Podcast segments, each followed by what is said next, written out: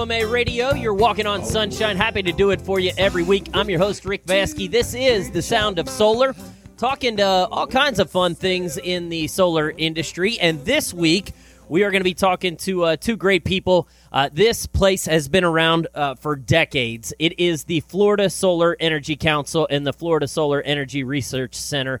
This week, we are talking to uh, Elizabeth Myron and Susan Schleith of FSEC, and they have some great things coming up, including a solar education event for students and kids uh, called Energy Whiz.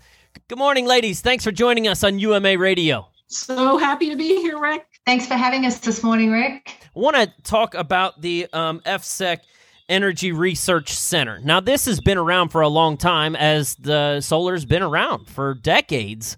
Um, and so, Susan, I know you've been with them. Could you tell me a little bit more and our listeners a little more about the history of the Research Center?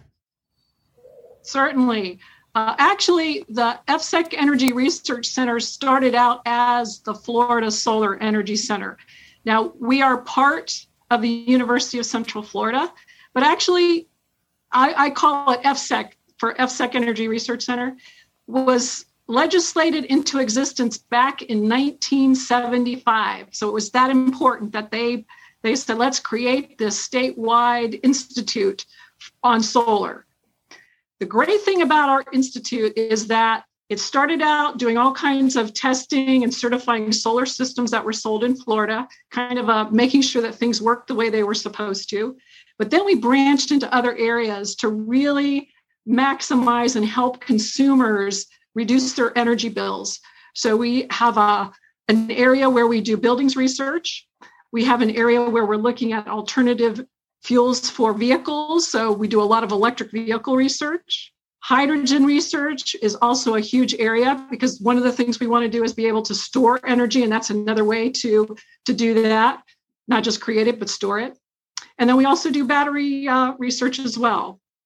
So when I talked about solar, I mentioned uh, we did testing and certifying with solar systems, and that was for both solar thermal applications as well as photovoltaic solar electric systems. So that's kind of in a nutshell. It's absolutely uh, outstanding to me. I remember the first time I was introduced um, to FSEC was um, I was looking into evacuated tubes and an evacuated tube thermal system uh, from Australia. And I'm talking about maybe 12 years ago. And in order to make sure that it was good for Florida and good for the United States, I had to fill out and go through the whole FSEC process. And you guys did. There's a lot of questions. Um, and it's good. It's good for uh, consumer protection as well to make sure that the products are good for the Sunshine State um, and for consumers. Um, one thing that I absolutely love uh, that I really want to jump into um, is the Energy Whiz. And uh, somewhere along the line, back in 1992, uh, is where this event started. Let's talk a little bit about how we're getting education because for me, education is everything. A lot of people look into solar, whether it be online, whether it be uh, through Energy Sage, whether it be through Google, whether it's a YouTube video. But most importantly, I think it starts with the kids in changing uh, how our children are learning about solar and the impact of energy and how it can change our world, especially in a time of decarbonization and, and, and carbon concerns in our environment. Um, so I love this uh, event, Energy Whiz. So, um, can one of you tell me a little bit more about this, how it came to be, and and because it's not just about solar, you guys have integrated a lot of other aspects of uh, of the world and the environment into this event just to give you a little background, the Energy Whiz event actually started with one single event in 1992, and that event was called the Junior Solar Sprint, which is little model solar cars that students put together. They design and engineer them, and then we have a big race. And it's it's such an exciting event because the kids not only get to see that whole engineering process, they get to see what other kids have created. And there is so much uh, excitement around all of that. We were thrilled to be one of, we were actually the first place in Florida that hosted a junior solar sprint event. Now, junior solar sprint was actually started by Argonne National Labs back in 1990, and we picked it up in 92, and we've been doing it ever since. and now it's a national program all over the all over the country. That's outstanding. And what's really neat too is you know if schools want to get uh, a little bit more educated about this or learn how to even get it started. Um, just for example, I think on November 6th, um, you are going to be doing a virtual one um, where schools were able to uh, to log in. I believe. Uh, tell me how that happened, Susan. They they could they request one of a kit and they learn how to put this kit together uh, virtually. Yeah, actually, the we have a maxed participation out for our November 6th workshop. It's going to be a virtual how to build a vehicle, but we do have materials and kits and lots of information online about Junior Solar Sprint and how to build them. And of course, we welcome people to contact us and we will give them whatever information they need on how to be able to start a program. I love it. And you know what's really cool is this has gone to a whole new level because these are little kit cars, like little, you know, almost like uh, if you were to take a uh, a Matchbox car and, and fully solar powered a little bit larger, like like almost like the size of a remote control car. But now you guys have taken it, and I don't know when this happened at the high school level because that's more for the grades four to nine. But at the high school level, now you have the electro electrothon, right? Right. Yeah. Electrothon is actually a, a, really interesting program.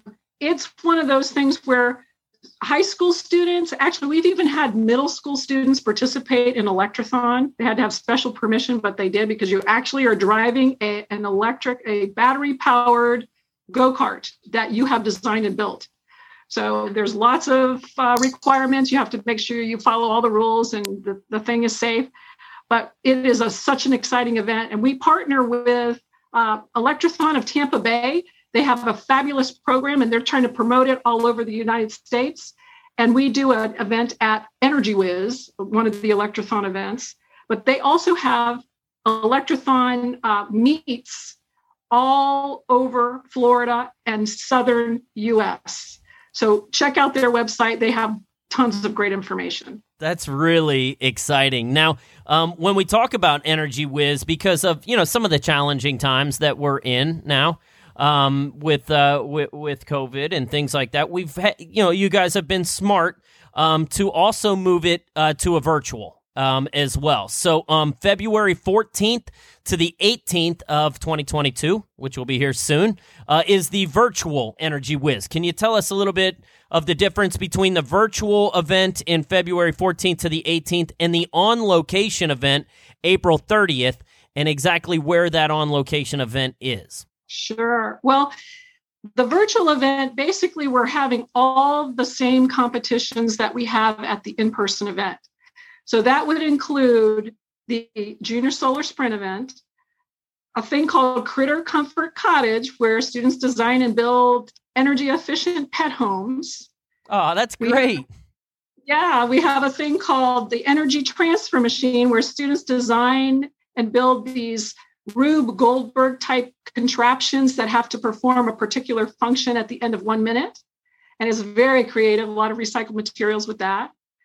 We have a thing called Energy Innovations, and that is really open ended. Students can design and build whatever they want, but it has to be powered with renewable energy. So it could be a hydrogen fuel cells, it could be photovoltaics, it could be whatever they can come up with. It could be wind power. And you would not believe the cool things that we have had. We uh, one group from Key West actually did a solar powered drone that is now being used down at the airport to keep the birds away from the from the airport. So it's like really cool stuff that they've created. A new event this year is called Energy Inspired Art. And we've made that so that kindergarten all the way through adults can participate in that event as well. Wow, that's ask- that is so neat how you how you've integrated everything from animals to the art to just creative innovation and then even you know the the the energy transfer machines so there's there's something almost for every aspect whether you're creative even you even get into marketing how are they going to market this to the you know I, I think that's really neat too so almost any student can participate in this all the way across yeah. the board yeah, and one one other one that I forgot to mention, which is one of our most popular competitions, is the solar energy cook-off. That's the, the one I'm excited about. Yeah, solar cookers. But then we have chef judges that come in and actually taste the food that the kids have cooked in their solar cookers. So it's a not just a design competition, It's also a culinary arts competition, so it's it's fun. And I have to say, that's my favorite. I've actually volunteered with Susan for over 10 years in Energy Whiz. And Susan will tell you, Solar Cook Off is where I started with the teens. And just to see these children's faces, they go all out. They get dressed up, they get their aprons on, they have their team name, they present menus that are designed, their food is plated, and the judges always say the same thing we have to pace ourselves because this food is absolutely outstanding. Again, if you want to learn more about it, of course, Google usually has an answer for everything. You can you can Google uh, Energy Whiz, and I'm sure it'll take you right to the website. You can Google FSEC, F S E C, Energy Research Center, or if you do want to find the website, it is FSEC, F S E C dot UCF dot edu forward slash go forward slash energy whiz, and whiz is W H I Z. So um, whether you find it on Google or whether you uh, have taken notes on on exactly how to spell all that out, one way or the other, go to the website because everything is there. It explains everything.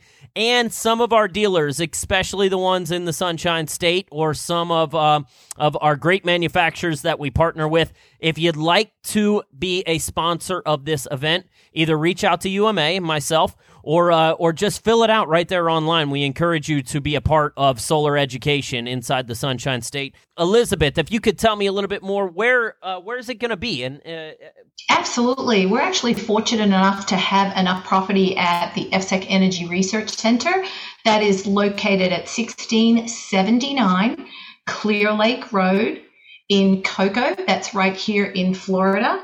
And the Energy Whiz in person event, as we mentioned, on April 30th, will be held there. You can come out, take a look at the event, be part of it. It's very exciting. And just to walk around and see all these projects in all these competition categories is outstanding. The energy is electric, no pun intended. We do also tend to have a few electric vehicles there for people to view, but there'll be some different exciting things going on for those that haven't actually um, entered into the competitions. And again, everything can be found at energywhiz.com or they can reach out to any one of us three. Awesome. We are going to be sharing uh, everything about the event, all the links that you need um, at uma.com, umasolar.com, and we'll also be sharing that on our Instagram and Facebook. Uh, so if you're listening to this show and you want to learn more, uh, just go to the UMA Solar uh, Facebook or Instagram, and we'll have that post up there. Or you can Google Energy Whiz um, or FSEC right there, and it'll take you to the site, and you'll find out all about this. I love it. Uh, Elizabeth, Susan, thank you guys so much for being a part of solar education inside the Sunshine State. We're taking it from the kids all the way up to their parents and making sure that all the products, all the research, and solutions for a better, brighter tomorrow are coming every day right here. Uh, thanks for walking on sunshine with us, ladies. Thank you, Rick, for helping us get the word out about Energy Whiz. We really appreciate everything that you're doing as well. Yes, thank you. This is the sound of solar. We're happy to do it for you. And you get out there and keep walking on sunshine. This is UMA Radio. I would like to reach out my hand. Oh, me say, oh, me tell you to run. On my way. I gotta be honest with you. I really didn't think about how much it was costing me to heat my swimming pool until my four year old pool heater went out. I paid a service technician three times to come out to fix it, but on the third time, they just couldn't get it to work again. After getting the quote to replace it, I decided to look into solar pool heating. I went online and found the top rated solar panels, looked into how they get attached to my roof, and talked to one of my neighbors who has solar. He told me it could be plumbed right into my existing pool equipment, and it could be installed in one day. That's when I decided solar pool heating was the right choice for me and my family. Since getting the panels installed, my electric bill has dropped almost $80 a month in the cooler months. I'm so glad I won't be needing to make any service calls to keep my pool warm for years to come. Want to see if solar pool heating is right for your home? Call 1 800 79 Solar or visit umasolar.com to find a trusted local dealer near you to answer your questions and provide you a free estimate for your solar pool heating needs.